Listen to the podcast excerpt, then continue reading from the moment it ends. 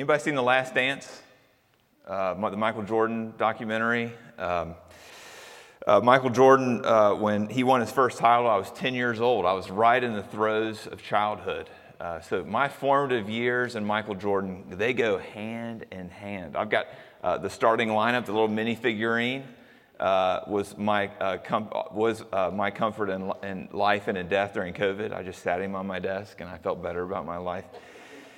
Uh, but we, I watched this Michael Jordan documentary when it came out. It came out right in the middle of the lockdown. They put out a new episode every week, uh, and it was stunning in many ways. It, it took me back in time. It was pure nostalgia. But as you watch it, even if you didn't grow up in the same years I did, I think what you'll find out in the documentary is that there was one defining characteristic that makes Michael Jordan Michael Jordan. And it's his unquenchable desire to compete. Every single person they talked to in that documentary, whether it was a teammate, whether it was an opponent, whether it was a family member, whether it was a friend, all they would ever mention is that he had this will to win that was unmatched. He was always hunting for a shred of information that could unlock his energies, not just to win, but to crush his opponent. I think it's safe to say that winning is what got Michael Jordan out of bed every morning. What gets you out of bed? What got you out of bed this morning? What is it that you wanted to give your energy to? What is it that you want to give your life to? Whatever that thing is, it's not necessarily a bad thing. It's not a bad thing to have a drive because that energy is given to us by God. It's a kind of restlessness, isn't it? That's meant to drive us not just to keep living life, but it's meant to drive us to God Himself. There's a quote by uh, one of the famous church fathers, Augustine. Augustine was a dark skinned brother from North Africa, and he says this He says, You have made us for yourself, O Lord, and our heart is restless until it finds its rest in you.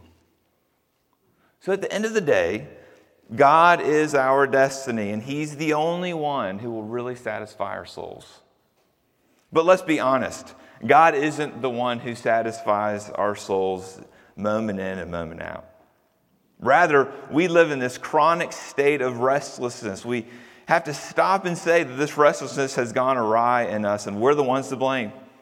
I mean, think about it. Think about how much you love to tell people how busy you are, how much you work how much you still have to get done, how overwhelmed you are by the exhaustion, of your labor. We also admire other people's productivity, don't we? We admire their busyness. So there's no doubt that we're driven, and it's our fault. But it's also the water of the world in which we live. I mean, think about it. We live in a world that we swim in, and it's just doused in consumerism. And what consumerism does is always holding out carrots for us. There's always one more product to purchase, one more car, one more phone upgrade, one more show to binge, one more vacation destiny, one more restaurant to try, one more, one more, one more. And the product's promise, it, no matter what it is, is that it's going to make us safe, it's going to make us acceptable, but it's also going to make you restless. I mean, really, advertising, that's all it is. It's just an attempt to monetize our restlessness.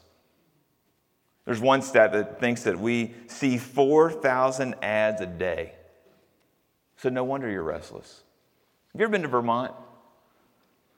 I mean, you can make fun of Vermont all you want. Uh, I think Vermonters probably make fun of Vermonters, you know. But if you go to Vermont, what'll blow your mind, there aren't any billboards. It's illegal. and it's kind of nice.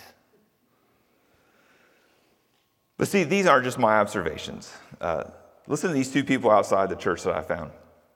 First is this guy named Tristan Harris. He used to work for Google, but he left Google and he runs a nonprofit now that he started. And the whole purpose of the nonprofit is to combat the reality that tech companies are intentionally designing everything for distraction and addiction. That's Tristan Harris. This other guy's named Sean Parker. He was a former president at Facebook, and he says this about Facebook, reflecting back on his years there. He says, When I was at Facebook, we were all asking, how do we consume as much of your time and conscious attention as possible? End quote. So, where does that leave you and where does it leave me? It leaves us exhausted. So, you take our hearts that are restless, you take the digital age, you put them together, and you have a society full of exhausted people. So, is there a practice? Is there somewhere in the scriptures we can go that will dampen our restlessness and bring us rest? There is actually. And it's called the Sabbath. Maybe you, have never heard of it. It's likely you haven't because it's been all but forgotten in the church. And our culture certainly is going to pick up the Sabbath and, and promote it. So we've forgotten it. We've forgotten it to our peril. See, it's not like we don't love God. We do. We just don't know how to lay aside our work. We're better at working than we are at resting. We're better at fixing problems than sitting with Jesus. And we need to learn this practice of setting aside a day to learn to sit with Jesus. And we're going to learn this practice from the one who did it first and did it best God Himself. That's what happens in Genesis 2, verses 1 to 3. Let's read it together. Thus the heavens and the earth were finished, and all the hosts of them. And on the seventh day, God finished his work that he had done. And he rested on the seventh day from all his work that he had done. So God blessed the seventh day and made it holy, because on it God rested from all his work that he had done in creation. The word of the Lord. All right, I want to pull out four verbs. Verse 2. This is on the seventh day, God finished. That's the first verb. Second verb is in verse 2, and it says, and he rested. Verse 3, it says, so God blessed. That's the third verb. And the last one is right after that, and it says, and made it holy. So sanctify, make holy. And those are the four verbs I want to pull out, and I want to walk through each of those verbs. Each four of those verbs, God is the one who's accomplishing the action. So I think we can learn a lot about Sabbath by seeing what God did on the Sabbath. Well, the first thing God did is that He finished it. Now imagine we had a, a Bible trivia game, and I asked it, and I asked you, well, what day did God finish creation. I think most of us would say, well, he finished on the sixth. At least that's what I would have said before I started looking at this text, but it's not true, is it? He finishes it on the seventh. So, what is the activity that God did on the seventh? What is it that he hadn't wrapped up yet? And it was, it is this verb called finished. Well, the, the, the Hebrew for this, uh, this verb is menuad. He menuad. Now, I didn't take manure and make it a verb here. But the original language for the Old Testament is the Hebrew, and most of the time, this word is translated as finished. But it's not a negative term, it's something very positive. What it means is that it means to delight in something, it means to wonder in something. And that's the one thing that God has yet to do in the first six days he wonders and delights in his creation. So there's a parallel here. Think of the birthing event. A woman carries a child for nine months. Her body goes through a ton of work, this miracle really, to grow a baby. And then there's this grueling yet beautiful work of labor that happens. But the work of making, growing, and birthing a baby is not complete. And we all know that. The completion happens when the baby is taken into the arms of his or her parents, and that's when the bonding begins. That's when the delight happens. That's when the wonder begins to happen. And that's the stuff of the Sabbath. What God does is He takes up His creation that He had made the previous six days, He gathers it in His arms, and He delights in it. And this makes the Sabbath a day of wonder. It's the best day of the week. It's the day that you anticipate on Thursday, Friday, and Saturday. It's the day you remember on Monday, Tuesday, and Wednesday. But is it too hard for you to believe that God has actually set a, a, day of the week aside for you to wonder in? A day of the week for you to be in wonder and awe and marvel? I think this whole idea of having a day of delight is more than most people can handle. But delight is exactly what you're made for to enjoy God, to glorify God, and enjoy Him forever. So, what part of creation will you delight in this Sabbath? What beauty will you gather up, receive, and give God praise for? What intrigues you? What amazes you? What, what, what tickles your fancy? What casts you into an entirely different world? Well, the Sabbath is a day to play and dance and sing and pray and laugh and tell stories and read and enjoy the outdoors. Finished, delighted in, wonder. The second verb is rested. This finish is kind of on the positive side, it's an activity. That's what manua is all about. But then there's this negative side, and it's, it's about what you're not doing. And it's called rest. See, rest is about not being productive. Rest is the opposite of work. And that's what God did on the Sabbath. He didn't rest because he was tired. God just rested. And if God rested, why do you find it so hard to rest? Well, it likely triggers some excuses for you why it's hard for you to rest. Maybe you just say, like, you just say, I just like to keep busy. Well, God rested. I, I have a very busy job, demanding. God rested. I, I have little kids at home, and it's just not doable right now. Well, God rested. See, God did not show up to do more on the seventh day. God did not come back into the office on the Sabbath. God did not come back and check on creation to make sure that it was chugging along. He's not a workaholic, He's a restful God. And that ensures that restfulness rather than restlessness is at the center of your life. But what we do is we readily trade in rest for unrest. We think we need to be productive seven days a week. We think that creation depends on our endless work, but it doesn't. There's an example uh, of this, of what happened when society tried to abandon the seven day work week, and it was during the French Revolution. They, they, they instead switched to a 10 day work week eh, to up their productivity as a nation. But what this 10 day work week produced was a disaster. The economy crashed, suicide skyrocketed, but what about productivity? What happened? It went down. And it's been proven study after study that there's zero correlation between hurry and productivity.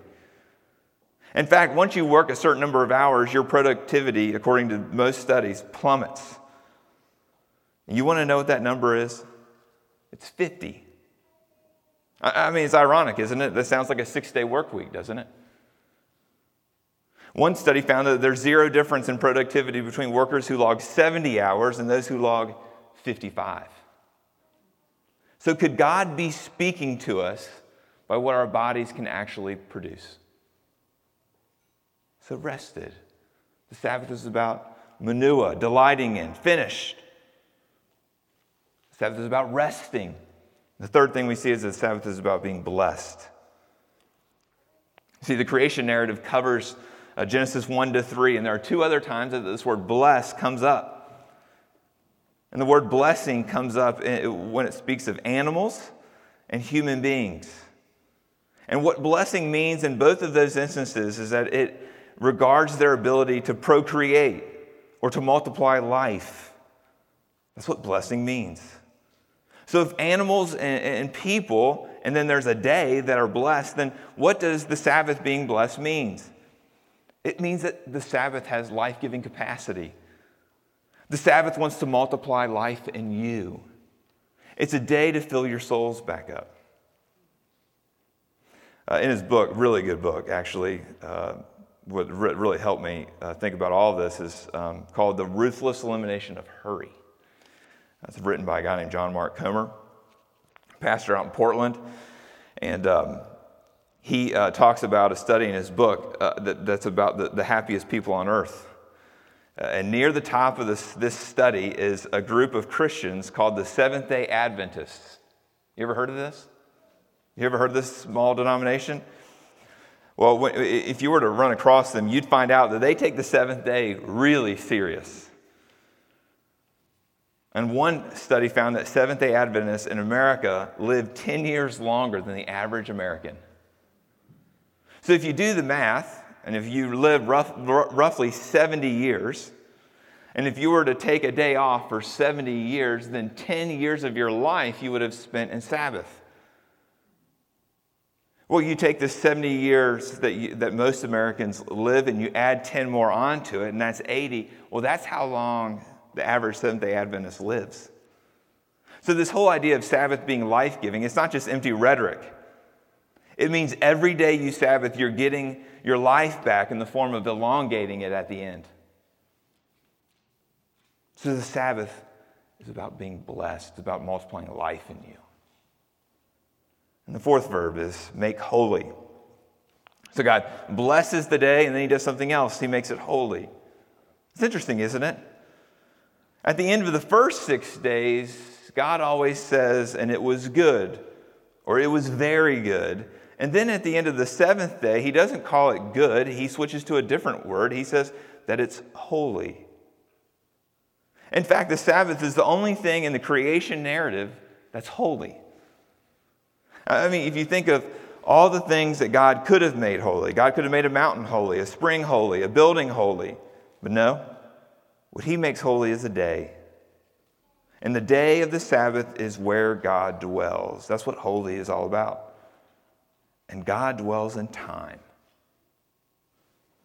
So the Sabbath is something we enter, it's something we receive as something we create or something that we take. And if the Sabbath is holy, if that's where God dwells, then that means you don't have to take a pilgrimage to Mecca.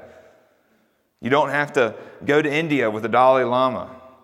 You don't have to go to a church building. You don't have to go to a monastery. You don't have to go to a stunning mountain vista. And if you're a Presbyterian, you don't have to go to Scotland.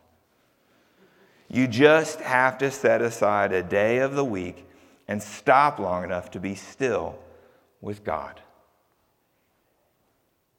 See, at the heart of what makes the Sabbath so hard to practice is that we would rather work for our salvation with self generated power that produces self righteousness, we would rather do that than receive what's not deserved. See, when, Jesus cried out, It is finished, he meant that his job was done. Jesus was saying, I've earned perfect righteousness that now can be extended to you by faith. It can be credited to you by faith so that you too can say, It is finished. My work is done. And that means there's nothing for you to do. In fact, nothing is exactly what is required to receive salvation in the Christian faith. Uh, listen to this quote by Martin Luther. This is from the preface of his commentary uh, of the book of Galatians. He says this He says, Do we then do nothing? Do we work nothing for the, uh, the obtaining of righteousness? I answer nothing at all. For this is perfect righteousness to do nothing, to hear nothing, to know nothing of the law or works, but to know and believe this only that Christ has gone to the Father and he's now not seen, that he sits in heaven at the right hand of the Father, not as judge, but he's made unto you, unto me, he's made unto us of God wisdom, righteousness, holiness, redemption. Briefly, that he is our high priest entreating for us and reigning over us and in us by grace. So, sure, the Sabbath is a day, but it's also a state in which we live as Christians. We have nothing to prove to God, we have nothing to prove to ourselves, and we have nothing to prove to others. All we have is Christ's righteousness. All we have is his finished work. And when that truth really, really lands on you, it will release you. It will release you of your neurotic need to work, and you'll be able to rest with a Sabbathing God who loves you.